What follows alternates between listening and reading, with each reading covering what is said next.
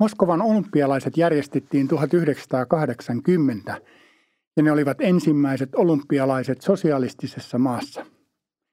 Misha Karhu oli ensimmäinen nykyaikainen tuotteistettu kisamaskotti, joka julisti olympia-aatetta sekä rauhan sanomaa. Rauha oli sosialististen maiden käyntikortti aika useasti, esimerkiksi kelvanneen Mir-avaruusasema. Mirkun tarkoittaa rauhaa tai maailmaa asiayhteydestä riippuen. Julkisivussa oli kyllä rauhaa tarjolla, mutta kulissien takana kuohui. Vain 1,5 kuukautta ennen olympialaisten avajaisia Mihail Horev tuomittiin vankeuteen uskonnon harjoittamisen vuoksi. Väkisinkin tulee mieleen Potemkinin kulissit, jolla tarkoitetaan sitä, että halutaan antaa parempi kuva kuin mitä todellisuus on. Ruhtinas Grigori Potemkin nimittäin määräsi tien varteen asujaistimen julkisivut kunnostettavaksi keisarina Katariina toisen Krimin matkan varrella 1700-luvun lopulla. Moskovan olympialaisten aikaan, lähes 200 vuotta Potemkinin jälkeen, Neuvostoliitossa pystytettiin edelleen Potemkinin kulisseja, ainakin kahdessa merkityksessä. Uskonnonvapaudesta sekä vauraudesta haluttiin antaa parempi kuva kuin mitä todellisuus oli. Viipurissakin maalettiin kerrostalojen julkisivuja ennen Moskovan olympialaisia. Olen tämän omin silmin nähnyt 90-luvulla, kun talojen sisäpihat olivat edelleen maalaamatta. Mihail Horev kuului rekisteröimättömiin baptisteihin ja häntä yritettiin taivutella rekisteröimään seurakunta – jolloin asiat olisivat ratkenneet hänelle edullisesti.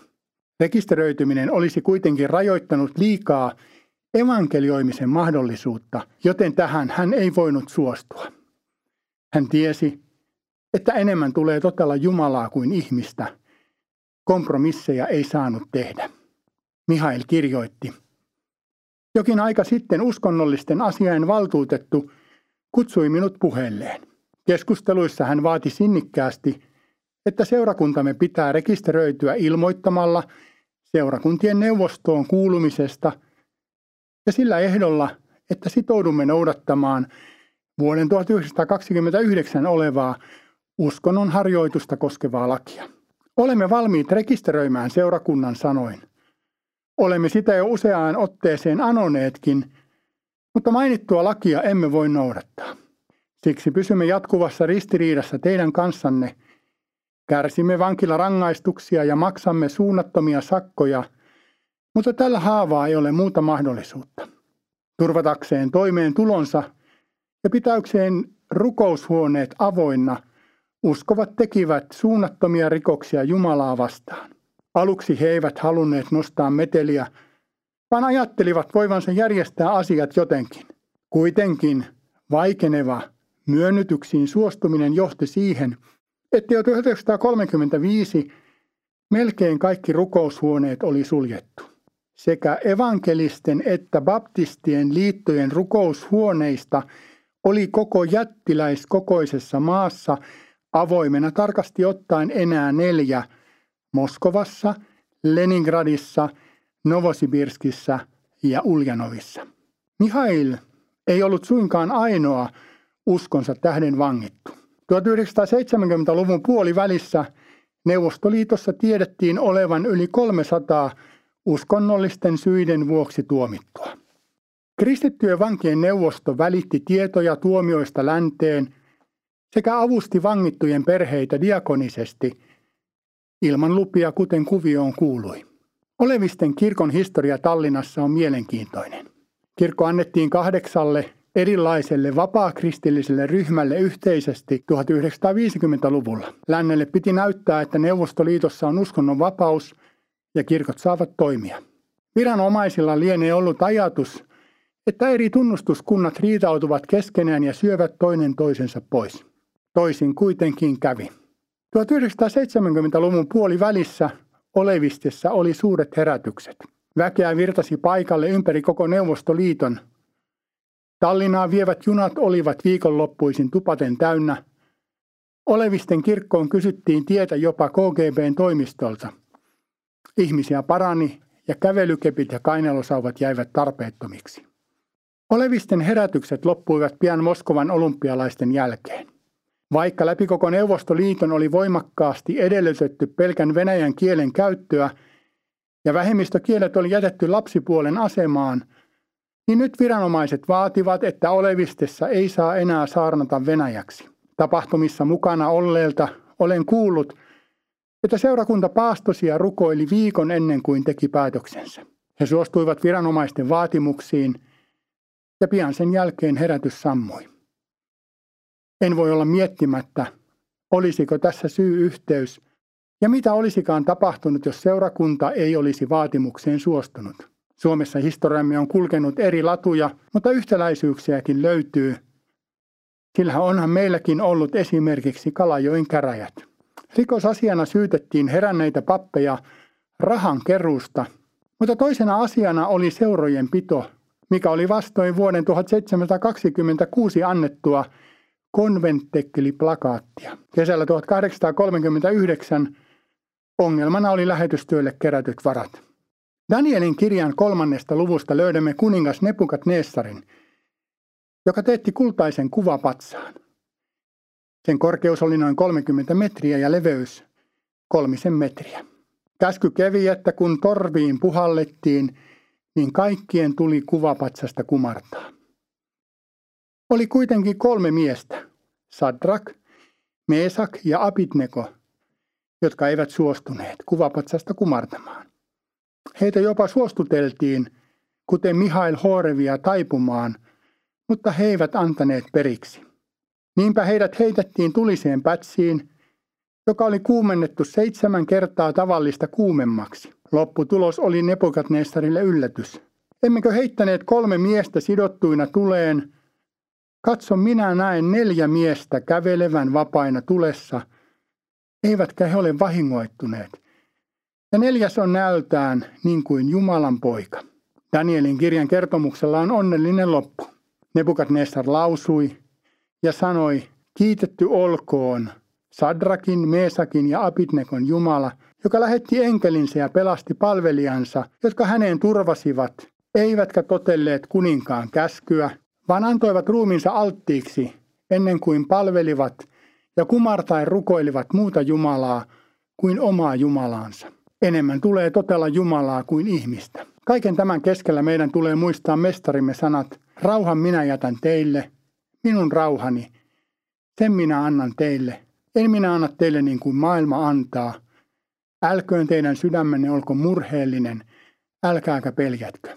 Se, mikä yhdistää Mihail Horevia, Sadrakkia, Meesakkia ja Abidnekoa, on se rauha, jonka Jumala heille vaikeissa tilanteissa antoi. Mihail koki rauhaa kuulusteluissa, tuomittavana ollessaan ja vankilassa. Tuo rauha huokui kirjeistä, jotka hän kirjoitti kaukaisilta leireiltä.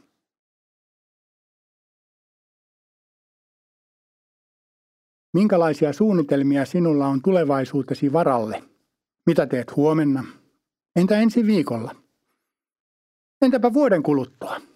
Entäpä viiden vuoden kuluttua? Entä missä olet 14 vuoden kuluttua?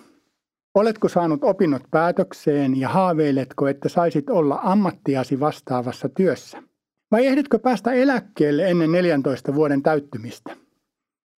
Vai oletko kihloissa ja odotat kovasti sovittua hääpäivää ja haaveilet siitä, että 14 vuoden sisään tuleva perhe on kasvanut lapsella tai kahdella? 14 vuotta on pitkä aika. Harva meistä suunnittelee elämäänsä kovin pitkälle. Raamatussakin sanotaan, että jokaisella päivällä on omat murheensa. Joskus olen kuullut sanottavan, että työtä olisi hyvä vaihtaa seitsemän vuoden välein. Ja lähetystyöntekijältä tämä aika usein onnistuu. Toisinaan suunnitelmallisesti ja toisinaan olosuhteiden pakosta. Mutta 14 vuotta ilman, että kyseessä olisi suunnitelma tai oma valinta. Ja se, että muutos tulee yllättäen. Richard Furmbrand oli matkalla pitämään Jumalan palvelusta karkauspäivänä 1948, kun hänet pidätettiin. Hän oli romanialainen luterilainen pastori, joka vietti 14 vuotta vankilassa kotimassaan Romaniassa uskonsa tähden. Richard oli syntyperältään juutalainen, vaikkakin vakaumukseltaan ateisti. Richardin sairastuttua tuberkuloosiin hän meni Noueen vuoristokylään Parantolaan ja tapasi siellä puuseppä Christian Volkesin, joka oli jo vuosia rukoillut, rakas Jumala, minulla on yksi suuri toive, ja rukoilen, että saisin saattaa jonkun juutalaisen tuntemaan sinut ennen kuin kuolen. Mutta olen köyhä, vanha ja sairas. En voi itse lähteä etsimään, eikä kylässämme ole yhtään juutalaista. Vihdoin tuli hetki, jolloin hän kohtasi Richardin ja sai antaa tälle raamatun. Jumalan sana ei tälläkään kertaa palannut tyhjänä. Richardista tuli pappi. Mutta 14 pitkää vuotta kuulustelua ja kidutusta.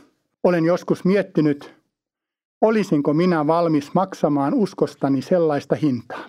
Olen saanut elää vapaassa Suomessa, eikä minua ole koskaan uskoni tähden vainottu tai edes kiusattu.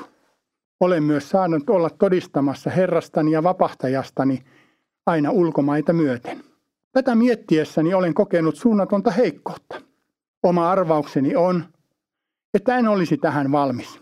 Mooseskin arvutteli omia kykyään ja jarrutteli Jumalan tahtoa vastaan, väittäen, että ei ole puhetaitoinen mies. Raamatussa kuitenkin sanotaan, millainen on päiväsi, sellainen on voimasi. Kaiken alemuuden keskellä meidän tulee muistaa, että todellisuudessa olemme kaikessa täysin riippuvaisia luojastamme. Ilman häntä me emme voi mitään. Tämä pitää sisällään jokaisen sydämen lyönnin ja jokaisen hengen vedon, puhumattakaan kyvystämme ajatella, tuntea ja kommunikoida. Herra on luvannut varustaa meidät tehtävämme mukaisesti. Apostoleillekin Jeesus sanoi, menkää ja tehkää te saatte voiman. Jumalan logiikka tuntuu olevan, että ensin takamus irti penkistä ja liikkeelle ja varustus tulee sitten. Jos ajatellaan Simpsonia, kun hänet oli sidottu pylvääseen heikkouden tilassa, niin siinä hän sai voiman. Hän kaatoi kattoa kannattavan pylvään ja kuollessaan tappoi enemmän kuin oli eläessään tappanut. Hän oli välikappale Jumalan tuomioiden toteuttamisessa. Tämä toimii myös pienemmässä ja luonnollisemmassa mittakaavassa. Saan tehdä tänä päivänä sellaisia töitä, joita en olisi uskonut vaikka viisi vuotta sitten voivani ollenkaan tehdä, koska olen kasvanut. Kun Richard Furbrandin elämään on, olen kirjojen avulla tutustunut, niin voin vain ihmetellä, miten Kristuksen kirkkaus on voinut tunkeutua kidutuskammioihin antamaan rauhaa. Rauhani minä jätän teille, en minä anna niin kuin maailma antaa, totesi Jeesus. Tämä on ollut totta Richardin elämässä ja tämä voi olla totta jokaisen meidänkin elämässä.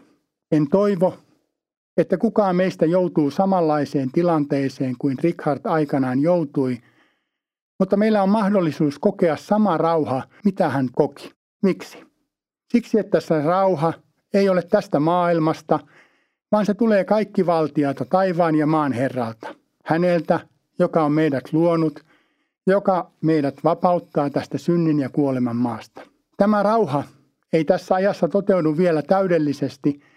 Olemmehan edelleen perisynnin alaisia ja katselemme tätä rauhaakin ikään kuin kuvastimesta, mutta kerran kasvoista kasvoihin.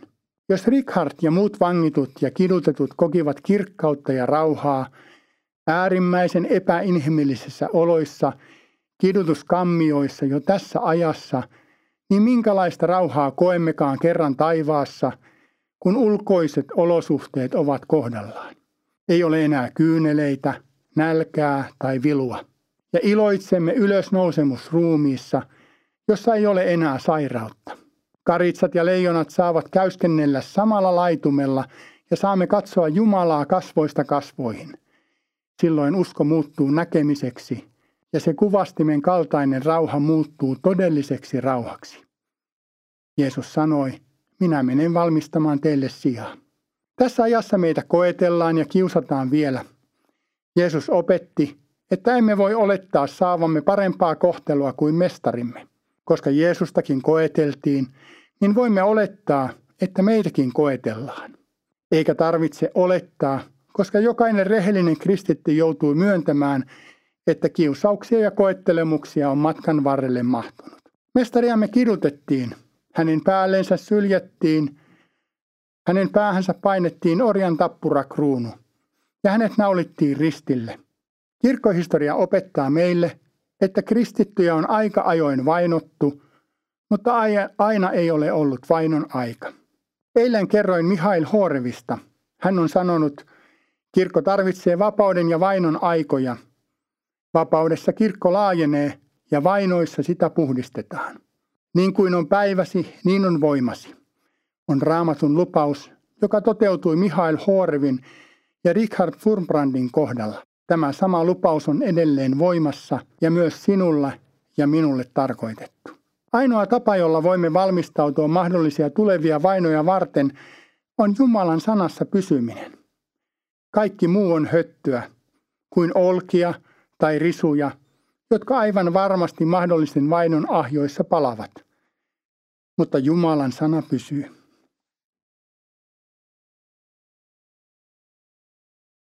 Milloin olet kokenut viimeksi vihaa? Onko vihasi ollut oikeutettua – vai oletko syyttä suotta vihastunut turhasta? Osasitko käsitellä vihan tunteita? Nämä kysymykset saavat meidät aika pienelle paikalle. Kukapa meistä ei olisi joskus vihastunut ja vihastumistaan jälkikäteen anteeksi pyydellyt. Jos rakkauden tunteita voi olla vaikea hallita, niin aivan varmasti myös vihan tunnetta on vaikea käsitellä. Davidin pojalla Amnonilla oli ongelmia molempien tunteiden kanssa. Raamattu kertoo meille toisessa Samuelin kirjassa, kuinka Amnon rakastui sisarensa Taamariin. Hän tuli aivan sairaaksi tuskasta sisarensa Taamarin tähden. Niinpä Amnon kehitti juonen, tekeytyi sairaaksi ja pyysi Davidia lähettämään Taamarin valmistamaan hänelle ruokaa. Ruoka oli tekosyy, sillä Amnon halusi maata sisarensa Taamarin. Kyseessä ei siis ollut rakkauden teot, vaan rakkauden tunne, vai pitäisikö paremmin sanoa himo? Taamar yritti estellä veljeään, mutta ei onnistunut, ja niinpä Amnon raiskasi Taamarin. Mutta sitten valtasi Amnonin ylen suuri vastenmielisyys häntä kohtaan. Vastenmielisyys oli häntä kohtaan paljon suurempi kuin rakkaus, jolla hän oli häntä rakastanut. Paha sai tässä selvästi palkkansa. Ja Amnon sanoi hänelle, nouse ja mene tiesi. Silloin hän sanoi hänelle, Eikö tämä rikos, että ajat minut pois, ole vielä suurempi kuin se toinen, jonka olet minulle tehnyt? Vastaus on ymmärrettävä, kun ajatellaan, mitä neitsyyden menettäminen ja hylkäämiseksi tuleminen tuon ajan kulttuurissa merkitsi. Raamatun kertomuksessamme on viha vahvasti esillä. Ensin Amnonin rakkaus muuttui vihaksi ja sen jälkeen Taamar vihasi Amnonia raiskauksen ja hylkäämisen vuoksi. Rakkauden tunteiden näyttäminen ainakin teini-iässä on haastavaa. Silloin monesti emmitään etukäteen, uskaltaako tunteitaan näyttää, mutta vihan kanssa käy helposti toisinpäin. Jälkikäteen tuli harmiteltua, että miksi mölyjä ei saanut pidettyä mahassaan. Kaiken tämän keskellä meidän tulee muistaa, että Jumala on luonut meidät ja myös tunteemme. Ei ole oikeita tai vääriä tunteita, vaan niiden oikeutus löytyy siitä, osaammeko niitä oikealla tavalla käsitellä ja ilmaista. Koska olemme perisynnin alaisia, niin varmasti teemme tälläkin alueella syntiä ja virheitä, mutta saamme olla tunteistamme kuitenkin kiitollisia, kuten saamme olla kaikesta muustakin, mitä Jumalamme meille antaa. Jos ajatellaan Jeesusta, niin hän oli sataprosenttinen ihminen ja sataprosenttinen Jumala. Emme tietenkään tiedä Jeesuksen tunneelämästä kaikkia, Tiedämme vain sen, mitä meille on tallennettu Jumalan pyhään sanaan raamattuun. Raamatusta löydämme, että Jeesus itki. Hän kiivastui ja kaatoi jopa rahanvaihtajien pöydät. Mutta tässä hän ei tehnyt syntiä. Johanneksesta todetaan, että hän oli opetuslapsi, jota Jeesus rakasti. Paavali opettaa Efesolaiskirjeessä vihastukaa, mutta älkää syntiä tehkö. Vihastuminen ja vihaaminen ovat eri asioita. Vihastuminen kestää hetken, mutta vihaamalla kasvatamme katkeruuden juuria. Ja pitäkää huoli siitä, ettei kukaan jää osattomaksi Jumalan armosta, ettei mikään katkeruuden juuri pääse kasvamaan ja tekemään häiriötä, ja monet sen kautta tulee saastutetuiksi. Corrieten Boom oli hollantilainen kelloseppä, joka piilotti juutalaisia omassa talossaan, mutta joutui itse kokemaan natsien keskitysleirin kauhut 1944. Hän menetti isänsä ja sisarensa, mutta itse pelastui. Siinä olisi ollut hyvä mahdollisuus katkeroitua, ja varmasti sen olisivat kaikki ymmärtäneet ja hyväksyneet. Vapauduttuaan keskitysleiriltä Korrie jätti kellosepän työt, ryhtyi julistamaan Jumalan rakkautta ja anteeksiantoa vihasta vapautumisen mahdollisuutta. Varmaan tiukin paikka hänen elämässään oli se, kun hän saarna matkallaan tunnisti yhden julmimman entisen keskitysleirin vartijan, joka tuli hänen puheilleen. Nyt hän seisoi edessäni, käsi ojennettuna. Hieno sanoma neiti. Kuinka onkaan hyvä tietää, että, kuten sanoitte, kaikki syntimme ovat meren pohjassa. Mainitsitte Ravensbrückin puheessanne, hän sanoi. Olin vartijana siellä, mutta sen jälkeen minusta on tullut kristitty. Tiedän, että Jumala on antanut minulle synnit anteeksi, julmuudet, jota siellä tein, mutta haluaisin kuulla sen myös teidän huuliltanne, neiti. Käsi ojentui jälleen. Annatteko minulle anteeksi? Hän ei ollut voinut seisoa siinä montaakaan sekuntia käsi ojennettuna, mutta minusta aika tuntui tunneilta. Kun painiskelin elämäni vaikeimman asian kanssa, tiesin, että minun oli se tehtävä. Kuitenkin seisoin yhä paikoillaan ja kylmyys puristi sydäntäni. Mutta anteeksi antamus ei ole tunne, tiesin senkin. Jeesus, auta minua. Voin ojentaa käteni, voin tehdä sen verran. Niinpä työsin jäykästi, mekaanisesti käteeni minulle osoitettuun käteen. Silloin tapahtui uskomaton asia. Olkapäistäni lähti virta. Se kulki pitkin käsivartta ja hypähti yhteen liitettyihin käsimme. Sitten tämä parantava lämpö tuntui virtaavan koko olemukseeni ja sain kyynelet virtaamaan silmiini.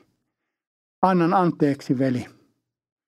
Annan anteeksi teille, veli, koko sydämestäni. Kun Jumala antoi korjelle voiman antaa anteeksi, niin Jumala voi antaa minulle ja sinullekin voiman antaa anteeksi, vaikka viha olisi kestänyt niin pitkään, että katkeruuden juuret olisivat jo päässeet kasvamaan. Jälleen kerran löydämme raamatusta rauhan sanoja. Rauhan minä jätän teille, minun rauhani. En minä annan teille niin kuin maailma antaa. Kutsumus on ihmeellinen asia ja se saa tekemään muiden mielestä ihmeellisiä asioita. Kutsumus voidaan jakaa sisäiseen, ulkoiseen ja raamatulliseen kutsuun tai käskyyn. Veteraanilähetystyöntekijänä tunnen monta kollegaa, joilla on ollut korkea koulutus, turvattu asema ja ihan kelvollinen toimeentulo, mutta kutsumus on vienyt maan ääriin ja muut ovat vieressä ihmetelleet. Muistan, kun 1990-luvun alussa hakeuduin lähetystyöhön ja minulta haastatellussa kysyttiin, Jukka, tiedämme, että haluat lähteä Venäjälle, mutta olisitko valmis lähtemään johonkin muualle, vaikka Etiopiaan, jossa olisi käyttöä kaltaisellesi miehelle. Silmiä räpäyttämättä vastasin, olen valmis lähtemään vaikka Etiopiaan, mutta tiedän, että jos kelpuutatte minut, niin lähetätte Venäjälle. Muistan haastattelijan vähän hymähtäneen, mutta niin siinä sitten lopulta kävi. Mistä tuli tuo sisäinen varmuus? Minulla ei ollut mitään järkevää perustetta varmuudelleni, joten jäljelle jäänee Herramme ja vapahtajamme antama sisäinen varmuus ja rauha. Jeesus sanoi rauhan, minä jätän teille, en minä anna niin kuin maailma antaa. Haastattelussa olin vielä 50-60 tilanteessa. Inhimillisesti katsottuna olisi ollut varmaan todennäköisempää, että minua ei olisi hyväksytty lähetyskurssille. Jos näin olisi käynyt, niin rauhani olisi ollut väärää rauhaa. Rauhani täytyi olla oikea ja aito, koska ajatus realisoitui. Lähdin lähetystyöhön ja nimenomaan Venäjälle. Väärää rauhaa on liikkeellä ja sen tunnistaminen oikeasta Jumalan antamasta rauhasta on vaikeaa, ellei mahdotonta. Ei Jeesus turhaan käskenyt meitä koettelemaan kaikkia näkyjä, ilmestyksiä, profetioita ja itse lasken mukaan kyllä kutsumuksen ja rauhan. Minulle luvattu maa oli Neuvostoliiton jälkeinen Venäjä ja joitain pieniä haasteita lukuun ottamatta nautin joka hetkestä. Sainhan olla siellä, jonne sydämeni halasi. Raamattu käski menemään kaikkeen maailmaan. Minulla oli sisäinen kutsu ja seurakunta antoi myös tarvittavan ulkoisen kutsun. Dietrich Bonhoefferin kutsumus oli minun kutsumustani rajumpi. Hän eli Natsi-Saksan aikaan. Aika oli merkillistä aikaa juutalaisvainoineen ja arjalaisoppeineen. Hitler korotettiin lähes Jumal-olennon asemaan ja hänen läsnäolonsa kosketti kaikkia elämän alueita. Jopa niin, että Führer alkoi saada jalansijaa kirkon tunnustuksessa. Historia monesti toistaa itseään. Meidän tulee pitää silmät auki, että jos ja kun suomalaiseen tai länsimaalaiseen yhteiskuntaan läpäisee tänä päivänä jokin aate, joka nostetaan jalustalle kuin Jumalan paikalle, niin meidän täytyy olla hereillä. Bonhoefferin kutsumus oli perustaa tunnustuskirkko. Tässä tehtävässä tarvittiin paljon viisautta ja rohkeutta, eikä näitä tuntunut häneltä puuttuvan. Ystävät näkivät vaivaa, jotta saivat lähetettyä hänet turvaan Amerikkaan, jotta hän säilyttäisi pelikuntonsa ja hänellä voisi olla myöhemmin tärkeä rooli tunnustuskirkon parissa. Mutta hänen kutsumuksensa toi hänet takaisin Saksaan. En voi olla ihmettelemättä kutsumuksen syvyyttä, koska hänen kutsumukseensa kuului Hitlerin pysäyttäminen, jotta kauheuksille saataisiin piste. Ennen Amerikkaan lähtöään hän kokoontui kymmenen opiskelijan kanssa ja he keskustelivat siitä, miten tunnustuskirkon työtä tulisi tehdä. Jossain vaiheessa Bonhoeffer kysyi muilta täysin yllättäen, antaisivatko nämä synnin päästöt hirmuhallitsijan murhaajalle.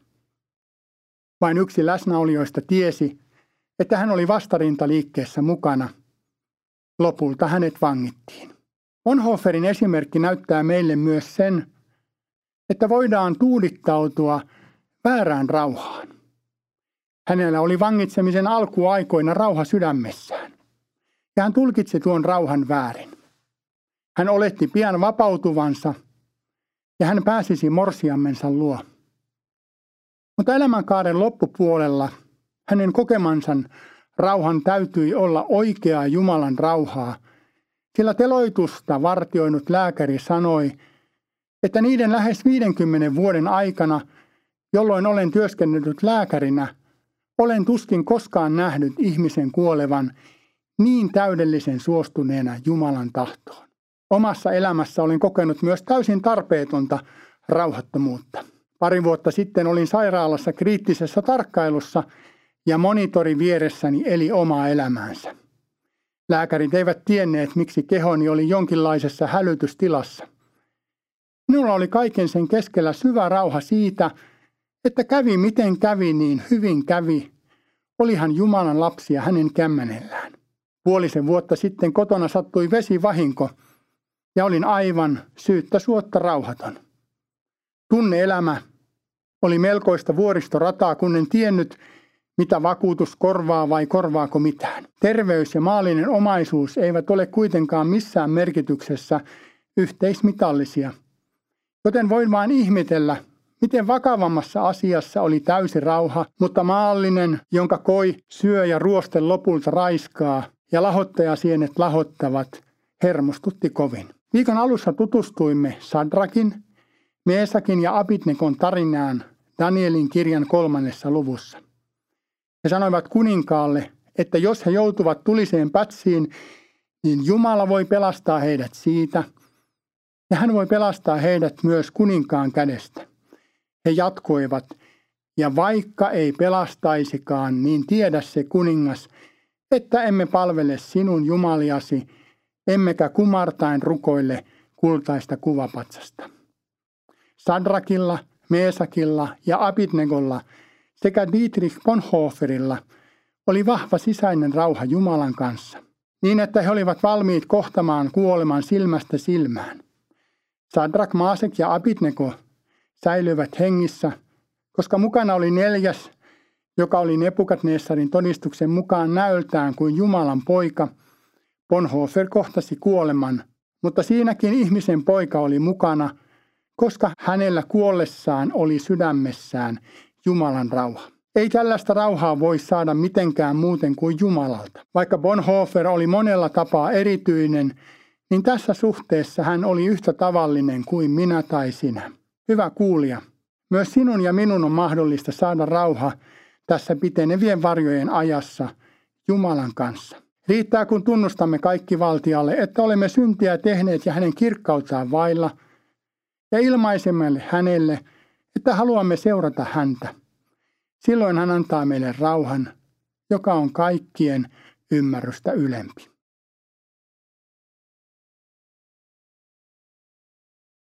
Olemme tämän viikon aikana sivunneet toisaalta vainottujen ja toisaalta rauhan teemaa.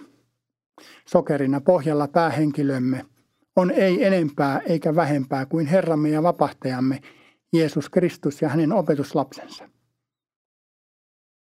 Rauhan minä jätän teille, minun rauhani. Sen minä annan teille. En minä anna teille niin kuin maailma antaa. Älköön teidän sydämenne olko murheellinen, älkääkä pöljätkö. Tämä on Jeesuksen mahtava lupaus opetus lapsilleen, hänen seuraajilleen.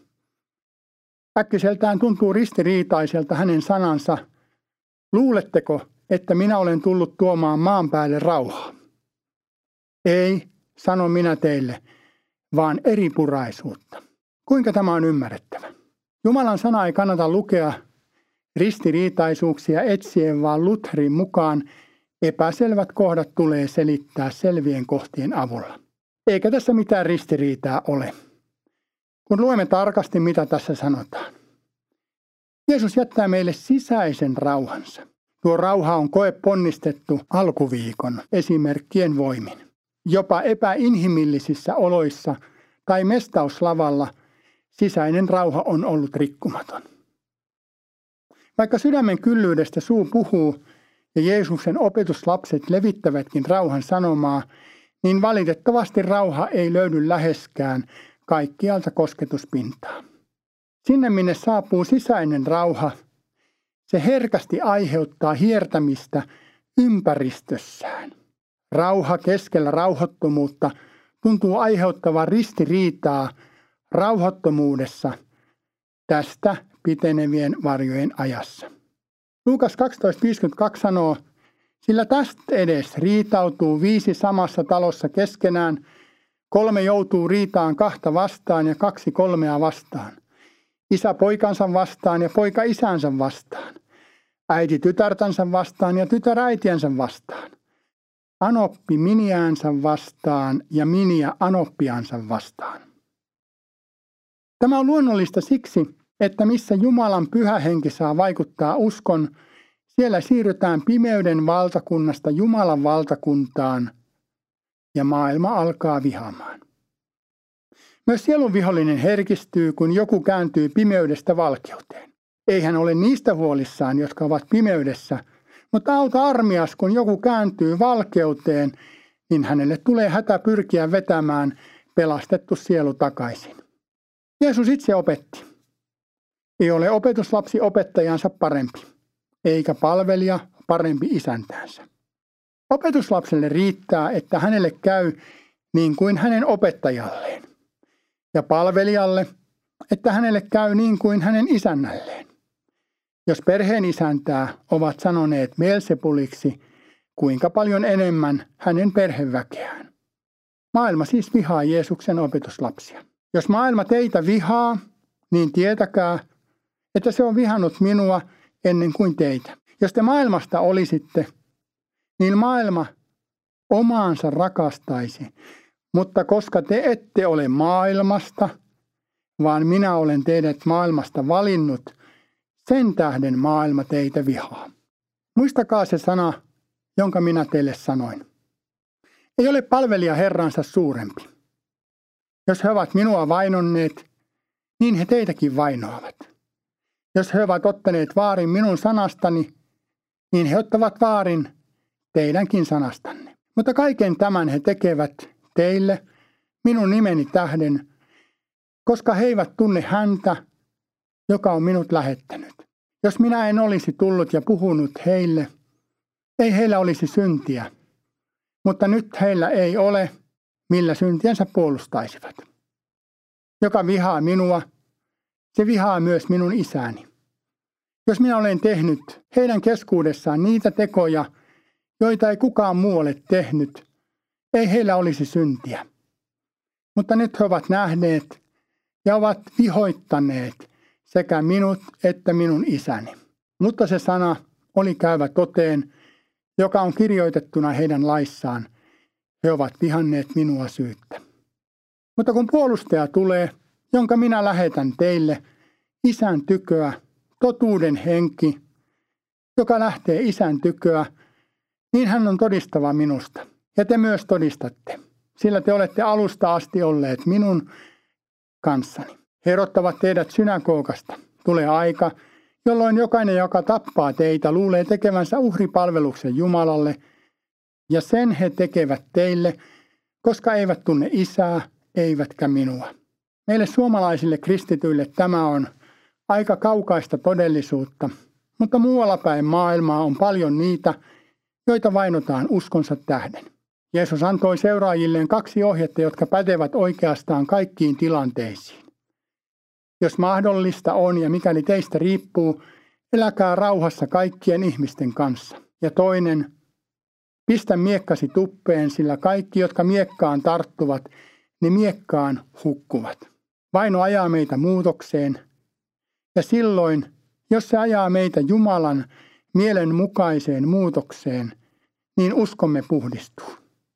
Ulkoista vainoa kokeneet ovat pakotettu turvautumaan Kristukseen ja sisäinen vainoaminen ajaa meidät tiiviimmin Kristuksen luo.